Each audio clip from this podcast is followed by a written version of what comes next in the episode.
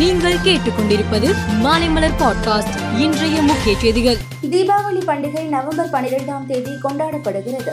தீபாவளிக்கு சொந்த ஊர் செல்லும் மக்களுக்கான ரயில் முன்பதிவு இன்று தொடங்கியது. நவம்பர் ஒன்பதாம் தேதிக்கான பாண்டியன் மற்றும் நெல்லை எக்ஸ்பிரஸ் ரயில்களில் இரண்டாம் வகுப்பு படுக்கை வசதி கொண்ட டிக்கெட்டுகள் அனைத்தும் முன்பதிவு செய்யப்பட்டுவிட்டன. கன்னியாகுமரி அனந்தபுரி பொதிகை எக்ஸ்பிரஸ் ரயில்களிலும் இரண்டாம் வகுப்பு படுக்கை வசதி கொண்ட டிக்கெட்டுகள் விற்றுத்திருந்தன வைகை திருச்செந்தூர் குருவாயூர் விரைவு ரயில்களில் மட்டுமே இரண்டாம் வகுப்பு படுக்கை டிக்கெட்டுகள் உள்ளன. முன்பதிவு தொடங்கிய பத்து நிமிடத்தில் ஐந்து ரயில்களின் முன்பதிவு டிக்கெட்டுகள் விற்றுத்திருந்தன மத்திய நிதி மந்திரி நிர்மலா சீதாராமன் தலைமையில் ஐம்பதாவது ஜிஎஸ்டி கவுன்சில் கூட்டம் நடைபெற்றது. அப்போது ஆன்லைன் கேமிங் குதிரை பந்தயம் கேசினோக்களுக்கு இருபத்தி எட்டு சதவீத ஜிஎஸ்டி வரி விதிக்கப்படும். புற்றுநோய்க்கான மருந்துகளுக்கு ஜிஎஸ்டி வரி விலக்கு அளிக்கப்படும்.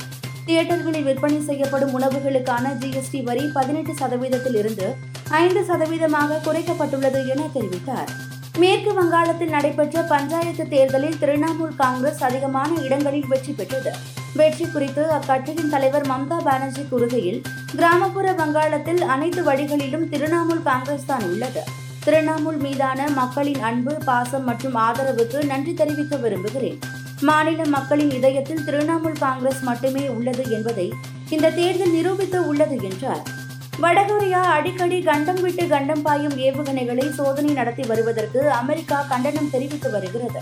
ஆனால் வடகொரியா அதை பற்றி கவலைப்படாமல் சோதனை நடத்தி கொண்டே வருகிறது. இன்று மீண்டும் ஏவுகணை சோதனையை நடத்தியது. வடகொரியாவின் கிழக்கு கடல் பகுதியில் கண்டம் விட்டு கண்டம் பாயும் ஏவுகணையை வடகொரியா ஏவி சோதனை நடத்தியதாக தென்கொரியா தெரிவித்தது. தமிழ்நாடு பிரீமியர் லீகின் இறுதிப் போட்டி நெல்லையில் இன்று இரவு ஏழு பத்து மணிக்கு தொடங்குகிறது. இதில் Lyca Kovai kings Nellai royal kings அணிகள் மோதுகின்றன.